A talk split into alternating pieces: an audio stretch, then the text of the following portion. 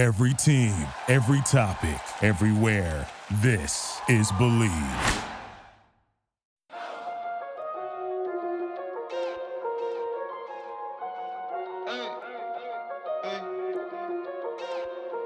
I got him, Bellara. I just had dinner with D. Obama, what did you do? Hop up on Twitter talking about the stuff you don't do.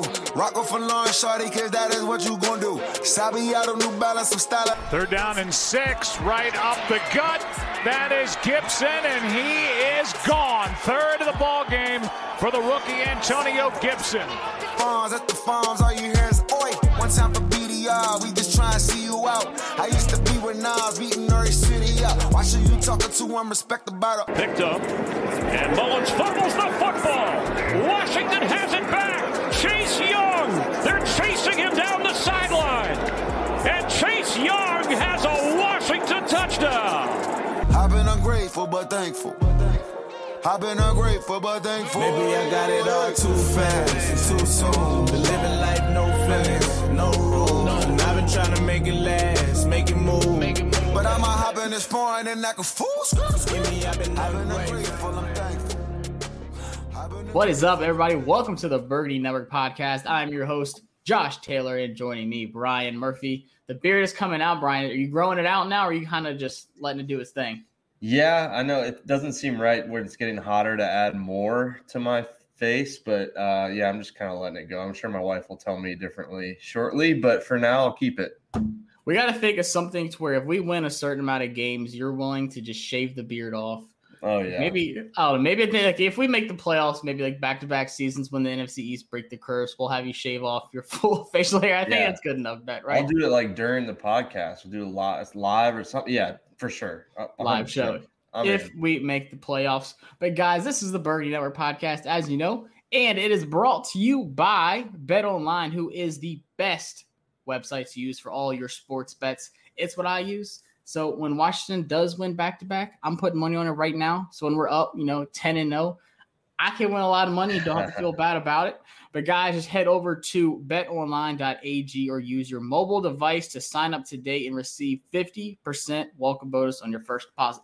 That's crazy. fifty percent free money to play. Let's go. So if you were dumb enough to bet on the Heat to beat the Bucks, you still got fifty percent to play with. So you can put it on John Morant being the best up-and-coming point guard, and you'll win a ton of money that way. But on this episode, we're not going to talk about N B A. But we're going to leave that in the hands of my guy, Manny Chacuba, who kills it over there talking all sports. But this episode, we're going to talk about the blueprint for the Washington football team coming up. We just had a little bit of taste of some football, some little camp action going on. And Ron said, all right, I Sounds saw good. enough. We're out here playing hard enough. We're going to, you know, move mandatory camp up a little bit, and then we have training camp coming up after that. So we're going to walk through, talk about the additions a little bit, who we lost, what we're expecting, and kind of just lay out the foundation. I mean, we're we're laying the foundation for Ron Rivera. He can thank us later. Right. But this is the blueprint to follow. Like, this is the key for the season. This is the path to the playoffs, we'll call it. This sheet that I have, these two notes that I took at lunch – Sprackly throughout the week because of my schedule being intense. I love it. A, wor- a, a working lunch, man. You got to work through work lunch. lunch. I love it. I don't clock out. I just, I'm, I'm Washington football twenty-four seven. Got the polo on if you're looking at the video, but if you're just listening, I was telling Brian, this is like the most official polo I own, and yeah. It's Washington. Like, I feel like I work for the team. Like, I feel like a scout or something, but so Ron, you know, sign me up. I already got the gear. You don't even have to hook me up. Got the hat, got the polo, got the flag. We're good to go. We're going to start with defense, Brian. Yep. Because this defense was already phenomenal, and you can make a case that we made it even better over the offseason, which is kind of crazy to say, considering this was the best defense we've had in such a long time. You start out by drafting one of the best linebackers, Jamin Davis. Then you have Ben Saint-Juste, so, you know, not a lot of people knew about him, but you add him. Already making plays, intercepted a little pass in front of Terry McLaurin. I know you saw a pick. They oh, yeah. dropped a little teaser clip today. Darrick Forrest made another interception in camp. You know, run with it. Say, oh, it's just practice. I don't care. I like seeing young guys make plays. Everyone was hyped. The energy was flowing. And then you have William Bradley King and Shaka Toney, these end guys who can have a key role with Ryan Kerrigan being gone, like we mentioned in the last podcast. Then you add a free agent, William Jackson the third. He's not a household name by any means, but he's one of the best pressed corners in the league. And I think this guy is going to be a star this season. I think this guy is going to gain more respect, not only from Washington fans, but the league this coming season. Especially behind that front seven, too. So, oh, yeah. And then you got yeah. Kendall Fuller on the opposite side. Like, we had Darby, who, you know, had a great season. Solid. Yep. Went over to Denver. For whatever reason, they paid him a ton of money and then signed Patrick Sertain. Leave that up to them. None of our business. That. Yeah, that is curious. Yeah, really weird. I don't know how well, – someone's going to rotate in, and it better not be Patrick Sertain because that's not just Alabama in me. But then we also add really late Bobby McCain, who might be that free safety spot guy that we'll talk about. But he says, you know, slow your horses. I can play any role. I'm a D B. I respect it. And then a small, little underrated Dale Roberts signing. But like I said, we did lose Kerrigan and Darby. Then we also lost Kevin Pierre-Louis, who was – not bad. Very oh, serviceable linebacker for us right. last year. I couldn't say anything bad about the guy, you know, not knowing too much out of him when we signed him from Chicago, coming over to a bad linebacker core, held his own. Mm-hmm. You know, maybe the front seven did help out. It could help me play linebacker, but you know what? I respected his game. And then Ryan Anderson, who never really fit into the scheme. And then Fabian Moreau, who was kind of like a fan, low-key favorite. I feel like a lot of people really like Fabian, you know, respected yeah. his game.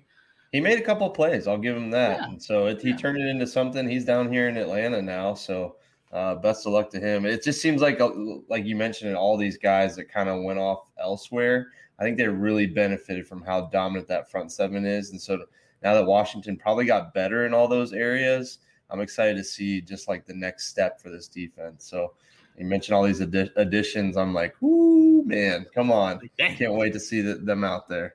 It got even better. And this, this is like what we talked about. This is all Ron's regime. Like people say, oh, so-and-so is not a Ron guy. That was a J guy. Like being labeled a J guy is probably the yeah, worst thing. It's taboo. Like, call me what you want, but don't call me a J guy. Right. Like, well, I mean, not. We've talked about that a, a little bit already, you know, in these off-season podcasts. If you're not a Ron guy, you got to be looking over your shoulder. That's for sure. Yeah, the target's on your back. Like you're, you don't have a seat at the lunch table much longer. That's for sure. And someone that we forgot about, but then now people are like, oh, shoot, we got Matt Ioannidis back. Like, you can put him right. in your mock trades for Julio Jones, whoever.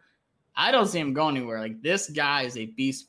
You can you can honestly make an argument for three of the interior guys with Payne, Allen, and Ioannidis to be the top interior guys of the team.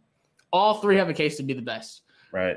They all are kind of different in their own ways, but dude, Matt Ioannidis, not only just with his run stopping abilities, which is top notch, but when he gets to the quarterback, like he can just suck down that middle of the line to shut it down for guys like whoever's with them on the field with Payne or Allen and just wreak havoc. And then, like we said, with Chase Young and Montez Sweat, it honestly doesn't get better than that. So Matt Ioannidis is back. He's going to remind us quickly, like, hey, don't forget about me. I am here.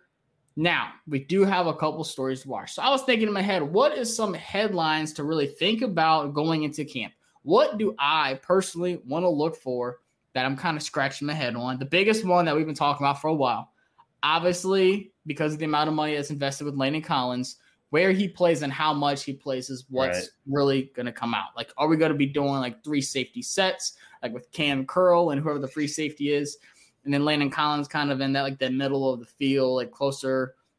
It's like the linebacker spot. But it doesn't really have to be a linebacker. You can have three safety sets. You can, yeah. you know, do some sub packages and stuff like that. What do you really think about that whole situation? Well, I, I think, you know, we were like, okay, Landon Collins is going to come back. How does he fit in, especially with the emergence of Cam Curl? But then you look at some of the, the moves that we just talked about. I mean, Saint-Juste, um, Darrick Forrest, those are two guys they drafted in the defensive backfield, and then Bobby McCain. And it kind of muddies the waters even more. You know, where does Landon Collins fit in? Um, I might be in the minority. I think you might agree with me. I think he was starting to play okay before he got injured. So I'm kind of curious to see what he looks like. I know his – his contract is huge, and that could be an issue. You expect all pro level, you know, from a guy getting paid that much. But really, honestly, my quick answer is I don't know, especially with all of the additions into the defensive backfield. Where does he fit in? I, I mean, I'm sure they're going to find a way to use him in different roles. Like you said, you know, the talk has been about linebacker, all that. Sure, whatever. I mean, I'm just curious to see where he fits in, because it seems like they they they got younger this offseason, and they, they're going to want to see what those guys can do. Um, it'll be – I don't know. I don't know. I don't know where Landon Collins fits into that that puzzle. Um, but I am – I will say I'm excited to see him back out there. It sounds like, you know, he was kind of going through, like, mental reps, kind of back behind everything, um, which is good to see. Uh, you got to think that he kind of sees the writing on the wall too, right? I mean, he oh, yeah. he hears the noise. I mean, he's been asked about yeah. it too. So, I mean, in the same way, he's not a, a Ron signee, right? I mean, so he, Ron didn't sign him, so he's got to prove himself just as much as all these other guys that were J guys and J draft picks, and um, you know, so we'll, we'll see. I, I I think that he's gonna hopefully play his way into to being on the field in different ways, but I will be curious to see how they use him and how they rotate really all these guys in, because uh, it seems like right now there, there are a lot of mouths to feed on that defensive side of the ball. Yeah, and it's not like, I mean, the people are going to remember the bad plays on Landon Collins. There were some good ones. I mean, he's been like the leading tackler on the team for a while now. Yeah. He's, he's always been that pretty sure tackler. He had a couple misses, but like I said, that's the plays people are going to remember. If you have a bad play, it's going to stand out more than just uh, routine. You're supposed to tackle that guy. Like, good job. You did your job kind yeah. of thing. And, and I will say, you know, uh, not not last year, obviously, but the year before, I think he was in consideration for a Pro Bowl. And I know Pro Bowls are watered down, but, I mean, he definitely was making some impact plays. And, and like you said, last year, Um, I think he had a pick against Kyler Murray, and then he also had a sack, I think, the same game that he ended up getting hurt in. So, you know, you, you're absolutely right. There were some positives, but I think that um, some positives don't outweigh the, the, his contract. I mean, we'll always go back to that. If he's not living up to that, not making uh, game-changing plays every week, everybody's going to be kind of dogging on him until that changes. Yeah, then you have Cam Curl, who just comes out as like the seventh-round treasure.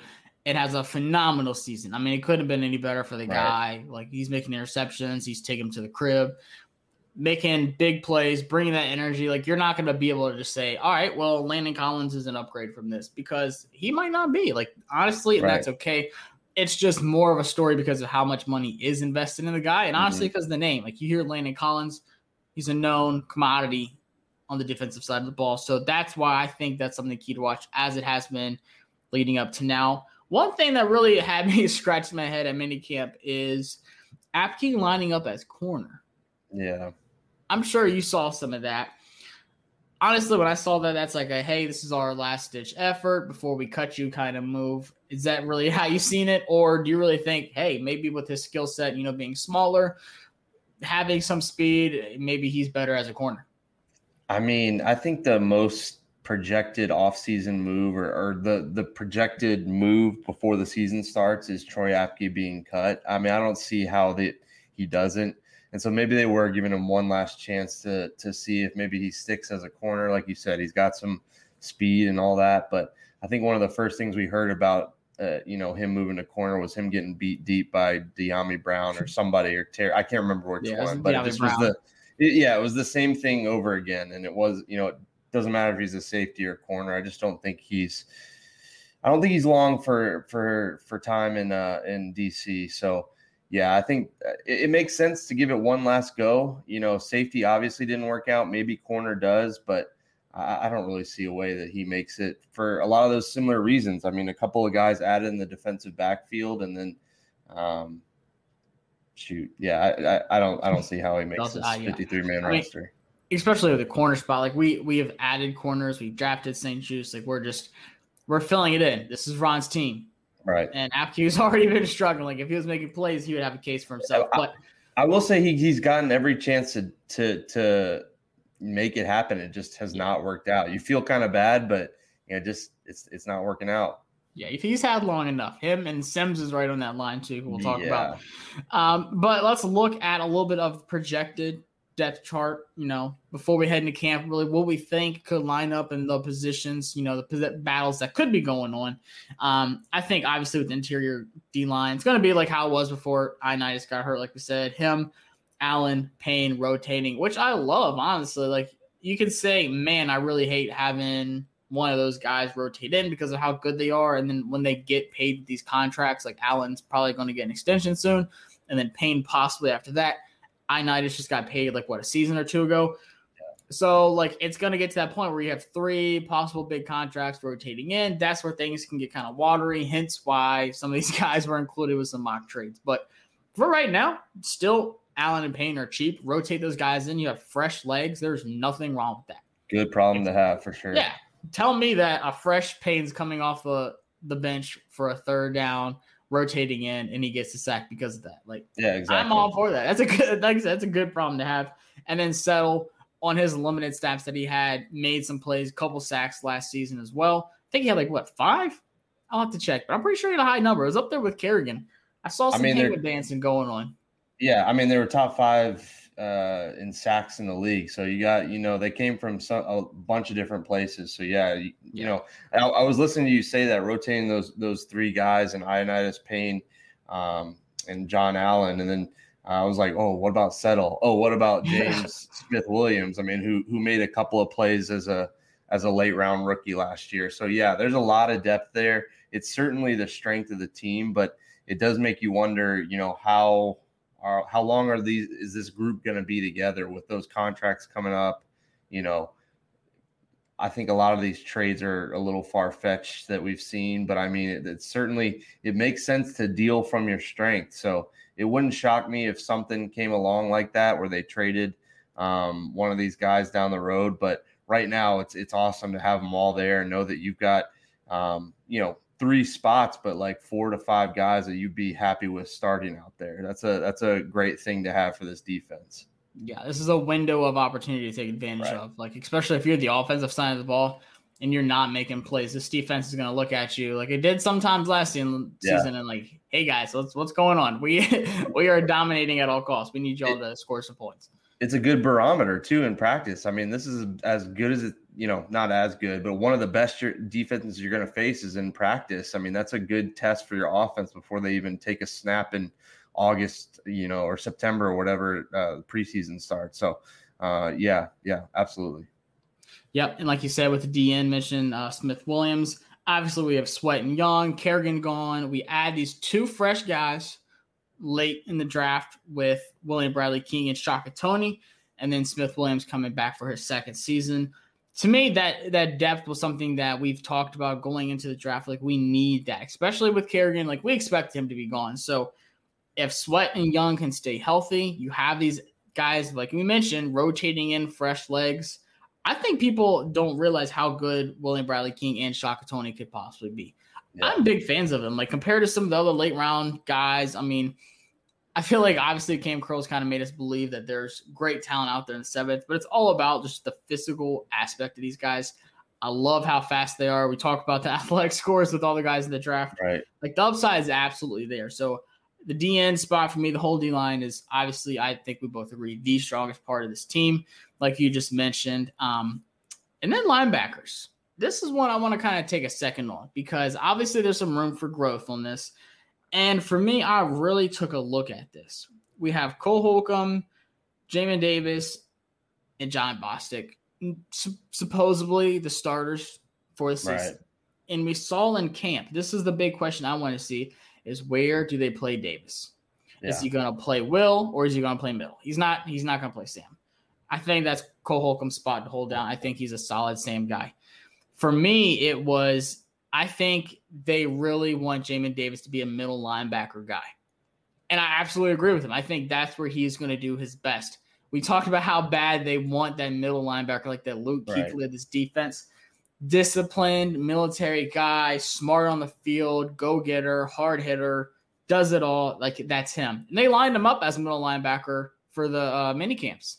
Yeah. But but my one problem I have is Bostic as a will. I don't I do not like that at all. I've seen yeah. enough of Bostic. I think he's a great serviceable linebacker, but I think as a middle linebacker, I think as a will, you're asking for trouble.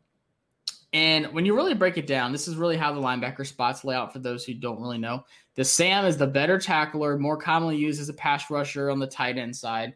So I think Cole Holcomb did a great job there last season. The Will is the fastest of the three, generally better in coverage on the slot receiver side of the ball. And then the Mike is that captain of the defense, makes play calls, must be able to tackle, blitz, and cover. So just does all three well. I don't think Bostic does a will enough. I don't think he's fast enough to keep up with the slot receiver side of the field. And good Lord, we've seen a couple plays the year before last with tight ends, with especially with like Ertz and some of these bigger name tight ends just getting torched. I mean, he was getting embarrassed. I hate to say it. Yeah. I like him more as a middle linebacker. So do you think that Washington and Ron and Del Rio are looking at this like, we want to play Davis as the middle so bad, but Bostic might be a liability on the outside as a will? Yeah, absolutely. I, I was kind of surprised, shocked, I guess, to hear that he was going with the middle linebacker spot that early on. But I think you're right. I think they want to see what he can do and, and kind of throw him in a couple different situations. I imagine all summer we're going to hear him lining up in a bunch of different – I mean – you know, there's really only three spots for a linebacker, but I, I feel like we're going to see him doing a whole lot, um, bouncing between those. So they see where he thrives and where he sticks at. Um, but you're right. John Bostic just kind of, he, he, to me, he is that middle linebacker, the one that can call out the plays that is, is, you know, solid, but doesn't do anything really special. And, you know, he can be easily exposed. The one thing that keeps popping into my mind is, you know, defenses kind of change up. You don't always stay in your base, right? So I'm I'm wondering if there are a lot of like two linebacker sets and they bring up, you know, a, a Landon Collins, you know, as another linebacker. I know he's not going to play linebacker. He's already said that, but maybe some packages. Maybe they're they're thinking that uh, Davis and Holcomb are going to be the only two linebackers out there sometimes because – Um, you know, maybe that's why he, he's running as the middle linebacker. Maybe they're thinking Bostic will be out there maybe on first down or something like that, and then he rotates off. I don't know, but it'll be interesting to see. I think that's that's another question. You know, we're talking about safeties. Where's Landon Collins going to be at? But how are those linebackers going to um, – how are they going to line up, and what does that look like? And uh, right now it, it seems like a total stab in the, in the dark, you know, where they're going to line up to start the season. So that'll be something that I, I keep an eye on. I'll probably check, be checking tweets about training camp and well, where do you line up this time? You know, what, what package were they in, that kind of thing. So it is interesting. The good thing, you know, as much as you talk about Bostic being limited, it seems like Jamin Davis is the exact opposite, that he really could thrive in all three of those positions. And so maybe this is more them trying to see where he fits best as opposed to, um, you know, just trying to force him into middle linebacker. Maybe they just want to see all that he can do.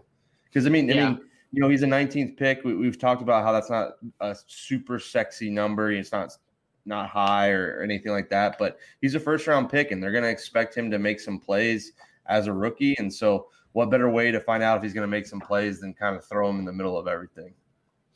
Yeah, I was I was really looking at this, and I agree with you. I think Davis can do – all three if need be. I think there'll be rotational plays. Like he's not going to just stick in one spot throughout the whole game.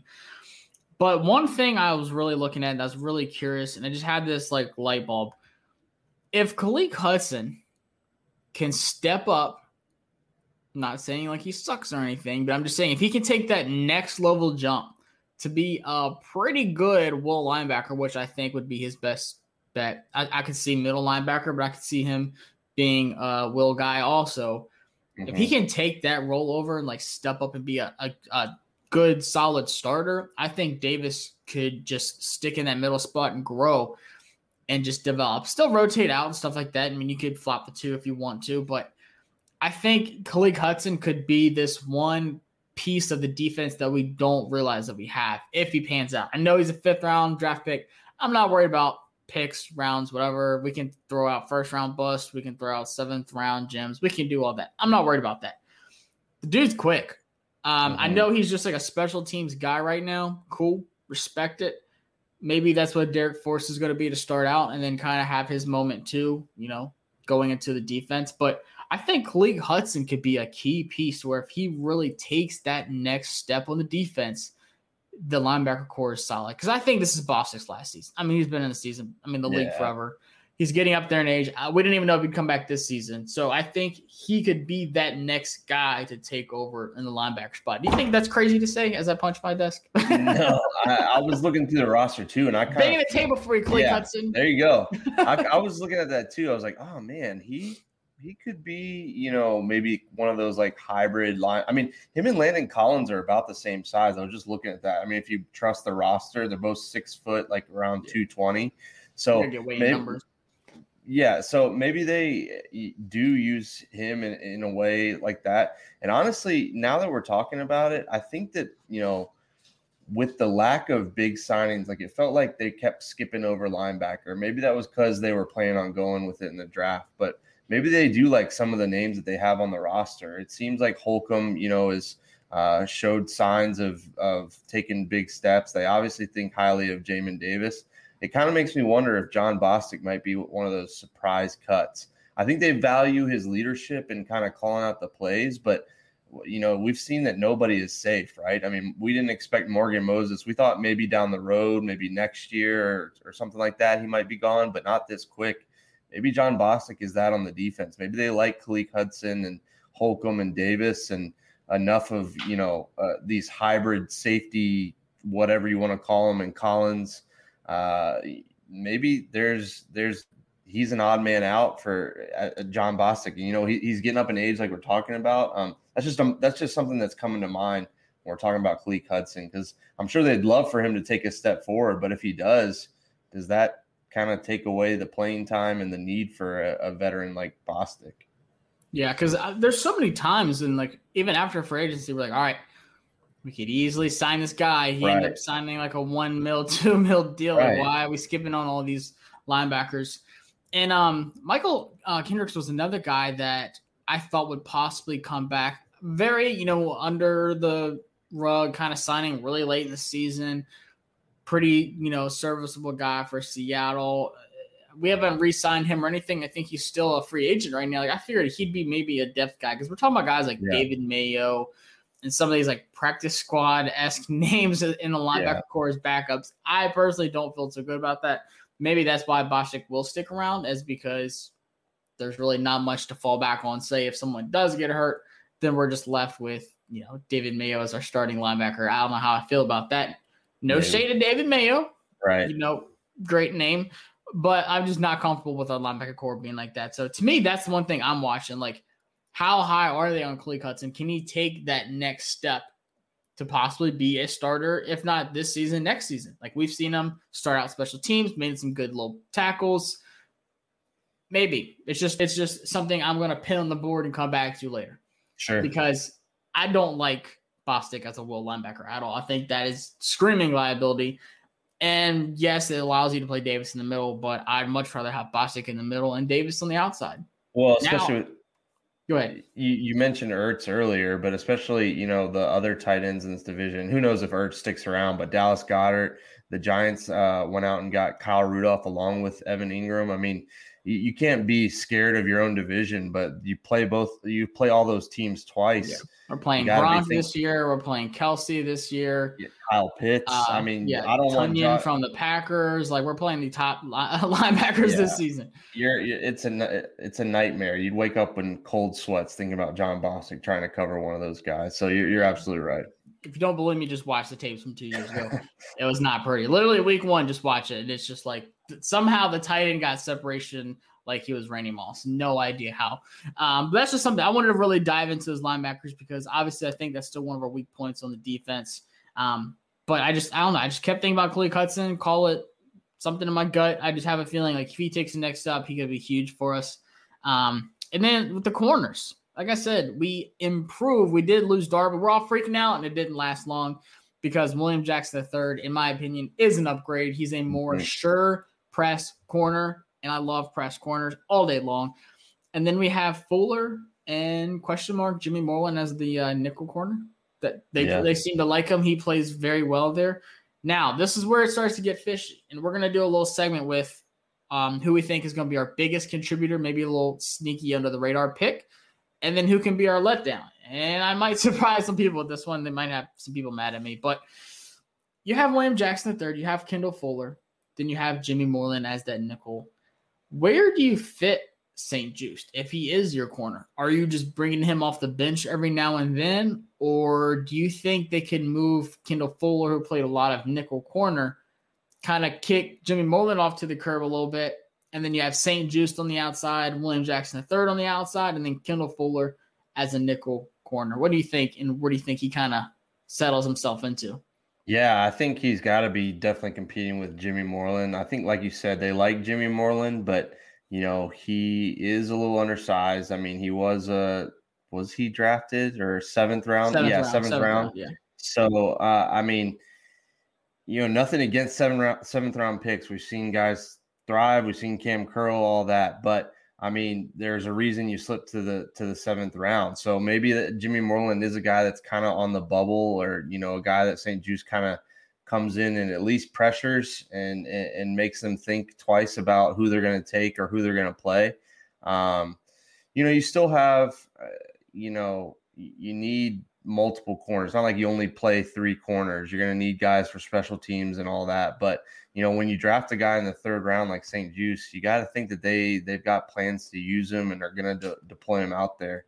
Um, I think there was talk about him potentially being a safety, but I think that he's going to be at corner. So, yeah, there, there's going to be uh, some competition there. And hopefully Jimmy Moreland takes that and runs with it. I mean, like you said, he he's shown flashes. It seems like it was more in like the preseason and training camp than, you know, actually the regular season. But uh, definitely he's got to be looking over his shoulder. Another one of those guys that's just got to be like, hmm, I wonder if my spot is as certain as it was this time last year. So, Um, hopefully that, you know, they find a way to get them all out there, because they're all overperforming and, and ball hawking all over the place. But you got to think the Saint Juste is definitely coming for Jimmy Moreland. I don't see him, you know, taking down William Jackson the third or Kendall Fuller. So you, you got to think that those two are going to go at it all camp long. I think, and I, I kind of just go back and listen to what Ron said when we drafted Saint Juste. And I don't know if it was coach talk or what, but he said with his size, I mean, he's the complete opposite of Jimmy Moreland size-wise. I mean, right. Complete opposite. And he said, you know, with his size, you don't want to play him inside too much. And I kind of agree with him. I, I think he's going to do much better on tight ends. I think he's going to do much better on the bigger wide receivers like Kenny Golladay. Um, so to me, I think we're going to see a lot of packages with Saint Juste on the outside, with William Jackson the third on the other side, and Kendall Fuller rotating into the uh, nickel and taking over Jimmy's spot. I think, you know, Fuller yeah, that makes sense. And William Jackson are going to start on the outside, and you can see Jimmy Moreland on the inside. I think Saint Juste is going to rotate in at first. I don't think he's just going to start on the defense. Obviously, the, the corner spots are too good right now for Saint Juste. I don't see him as an inside corner guy at all, to be honest with you.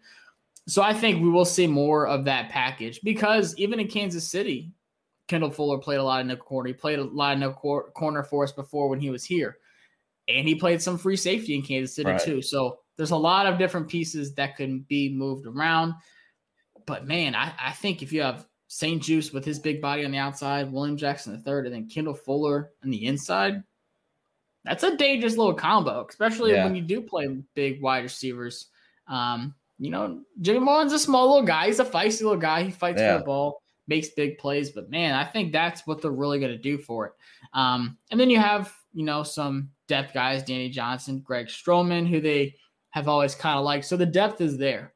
Right. But like, if you draft a guy in the third, I feel like you've got to use him a good bit. You don't want him to, to just sit. And I think the, the way that he does play the most would be in outside corner, just because of his size. I don't want him running on the inside. Um, and maybe he does play some free safety. I don't I don't know how he would do with that. I think he's strictly a corner, but go ahead. Well, I was going to say, and, you know, Ron has, based on a lot of his moves, wants guys that are versatile, right? So maybe it's yeah. a little bit of all this. Maybe it's a lot of disguising looks and and rolling out a couple different things to, to give quarterbacks different looks. And maybe you see these guys kind of jumping in and out of different places. Obviously, you want to get some rhythm and all that, but uh, I, I think Ron definitely prefers a guy like Saint Juste who can – you know, like you said, potentially guard a tight end, but also go out wide with a wide receiver. Whereas Jimmy Moreland, like you're saying, really kind of only has the slot position to, to, you know, as one of his strong suits. So maybe the versatility wins out there and, um, you know, Saint Juste unseats him.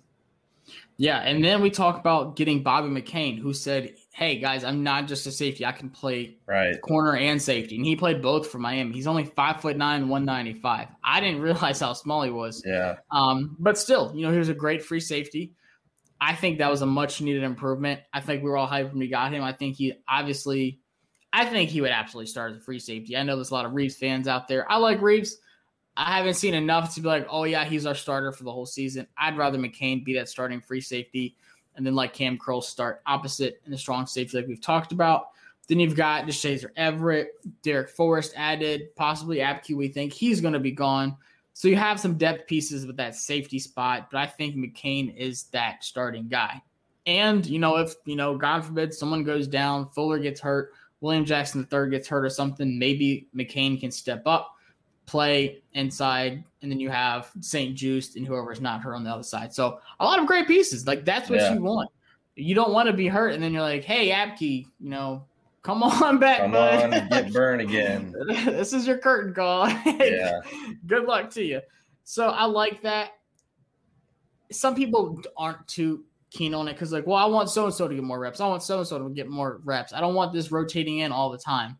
But I think it's great for defenses. I like the disguises, like how much you can do. Like you said, we're not going to typically play just three linebackers. We can do two and three safeties and then just have two corners and then the front four. So there's a lot you can do with it. Um, so I want to look at contributors for this team. Who is the one guy that you think could surprise people and step up? I've already said mine. I, I think Khaleke Hudson could be that key piece. Well, what do I think he is going to be? I don't know. But I think that if there is someone that could step up and just come out of nowhere and help us that we didn't know he would, I think Khaleke Hudson would be the guy. Who do you think would be your guy? So I don't know if it's being a late round pick and just kind of following in the footsteps of uh, uh, Cam Curl, but I, I'm I'm looking at Shaka Toney. I think that hmm. he could really have a, a, a big role, and you know he's not gonna he's not gonna start over Chase Young or Montez Sweat. I realize that, but in you know his situational role, I could see him being a huge factor. And you know, uh, what was it? The Giants, when they would win their Super Bowls, they would have their NASCAR package, right? They'd have like yeah. three, four of their best pass rushers. Maybe he comes in and he's one of those guys where he's just an extra rusher on the field. Um, you know, what is he like a top top ten in sacks at Penn State? I mean, just uh, oh, another like. Yeah, like like you mentioned, just a, a freak athlete. And so um, I could see him making some contributions. I think he's not going to play a whole lot. Um, you know, I think he's going to jump in there with him and and, and Bradley King. Um, I think they're going to kind of do what uh, Ryan Kerrigan did, kind of in situational roles, a, a limited um, number of snaps. Um, but I could see him coming out there and, and that translating Uh, pretty well to to the N F L and him kind of surprising some people. And like I said, not not to start, not to push those guys, but just a guy that could be a solid contributor and maybe make a play or two before the season's over. So I'm going to stick with another late round pick, uh, maybe the, the Cam Curl uh, award winner this year being Shaka Toney. We're going to make a seventh round Jim trophy. Yeah. Um, I mean, if you think about it, like like you said, they're not going to start. But when you want them to show up, they possibly could. That's like third and longs, key moments of the game. Yeah. That's where the games are won. Third down conversions, third and long, Shaka Toney sack. Like, that's going to go a long ways. I mean, it's pretty. We saw that a good bit out of Kerrigan last season, like you said. And then what we mentioned was Settle made some big plays out right. of his limited snaps, so he could do that same thing. There, there I, obvious- I didn't think about that too much. Yeah, they're obviously, you know, they're going to – offensive lines and offenses in general, they're going to know where Chase Young is at. Probably more than anybody. They're going to know where Montez Sweat is at. They're going to start to know where Payne is. I think Payne's going to become more of a household name. And that's going to leave some of these guys, like you're saying, like Settle, like a, a blitzing linebacker like Holcomb or a guy like Shaka Toney. It's just going to free them up against a, a, a somebody who's not ready for them. And I, I think it will translate to something. And um, I, it wouldn't. It just wouldn't shock me to see Toney make some big plays. It wouldn't shock you to see Shaka Toney. Ah, there you go. Nice. That's what I was and, trying to set us up for that all along. That's all I was looking for. That was a key moment of the podcast right there. We'll clip it. And honestly, don't be surprised if there's blitz packages where Shaka Toney is just like standing up behind Sweat and uh, Chase Young and then the yeah. D-line. Like, don't be surprised if there's like a just an obvious blitzing situation. He's just one of the linebackers on the field because he does do better, like not getting that contact. We kind of broke him down a little bit on the post-draft pod. But like when he's just being able to use his speed and his hand movements and his long arms and like get in between those two guys, he can just shoot up in the gap and get a sack. Um, so good point. Keep an eye on that. Who do you think could possibly be your letdown of this season? And I'm going to say mine. And this one was tough because I don't want to just sit here and be a Debbie Downer. That's not me. Not the pessimistic fan. Um, but if I was looking at a guy that could set himself up to be a letdown, it would honestly be Saint-Juste for me mm. because I love his skill set. I'm a huge fan of the guy. I'm a huge fan of how he plays, not saying that I'm a hater at all because trust me, I was very excited about this pick. But I'm just thinking draft capital, how the fan base reacted when we drafted them. They're like, whoa, a corner in the third. Like, what are we doing? Like, right. I mean, it took people by surprise. Not a lot of people knew who he was. But if he just comes in, he's kind of like, ah, I don't know where I fit. I don't know where you want me. Oh, Kendall Fuller's here. Oh, William Jackson the third here. I like, I'll just come in whenever kind of thing. I don't, I don't think that will happen, but I, I just feel like he has the most potential and it would be like the heaviest letdown. Like if Shaka Toney or someone, a seventh rounder just doesn't, you know, finish the season with like a sack or two, we're not going to be like, dang, that seventh round pick guy coming in, right. You know, unlimited snaps really let us down. It's going to be like the dang, that third round corner that we got that we heard so much about just really didn't fit into this defense like Ryan Anderson really didn't fit into the defense. So who would your potential guy be? So uh, again, kind of along the same lines, I don't think this is going to happen, but I feel like he has been so hyped up because of the year he had last year, hyped up and rightly so.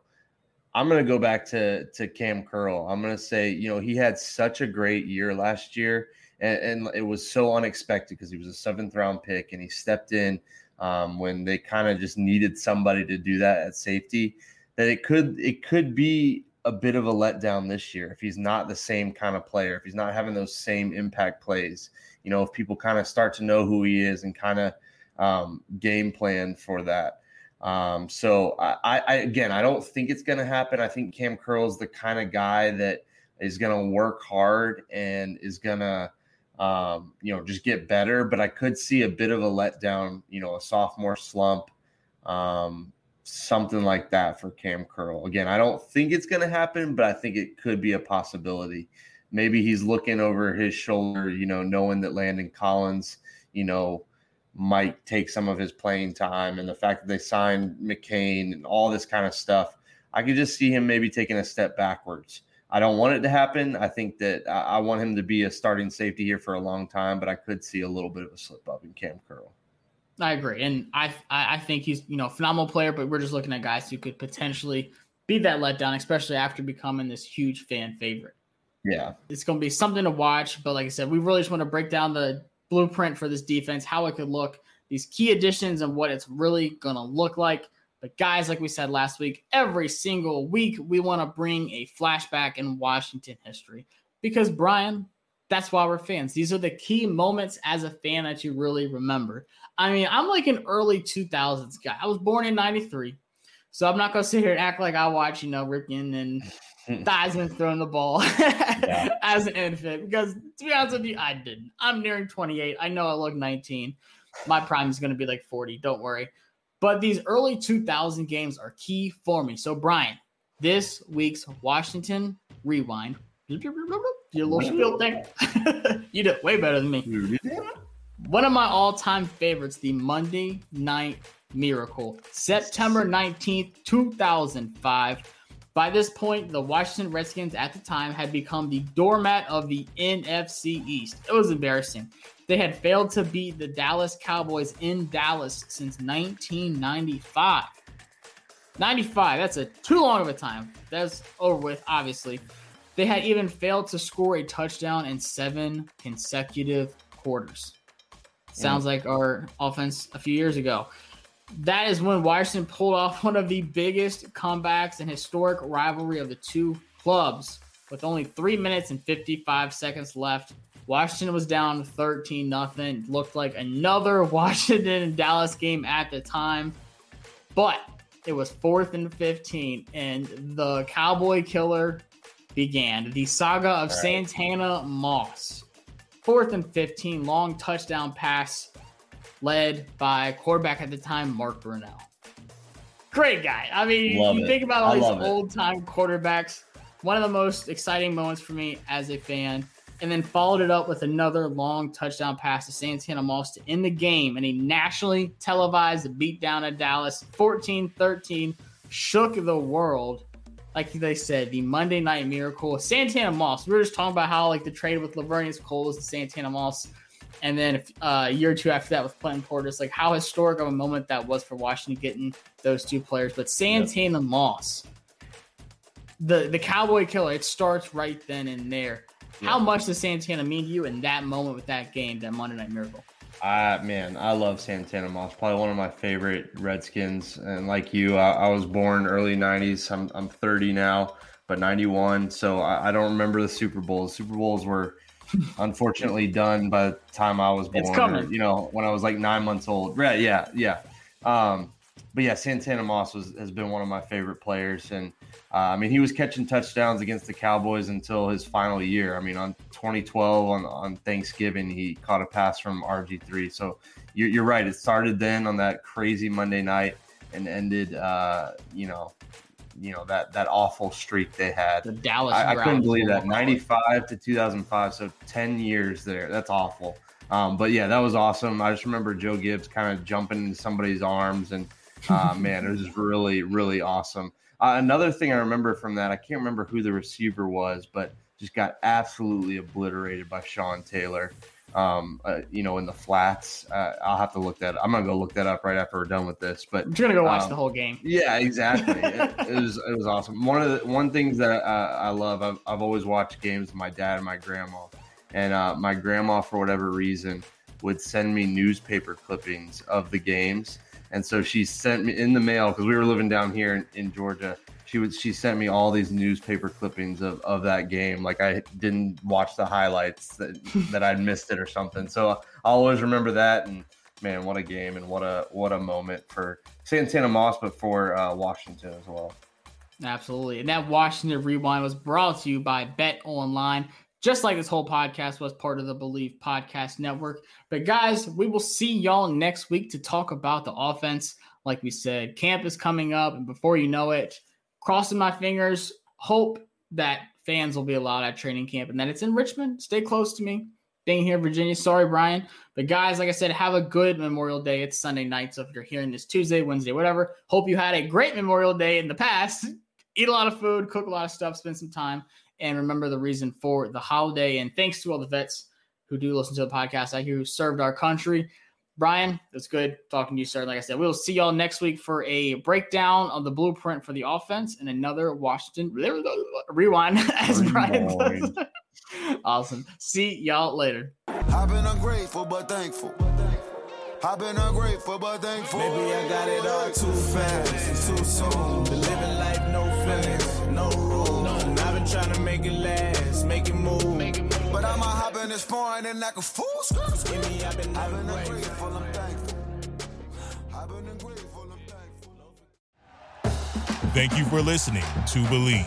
You can show support to your host by subscribing to the show and giving us a five-star rating on your preferred platform. Check us out at Believe dot com and search for B L E A V on YouTube.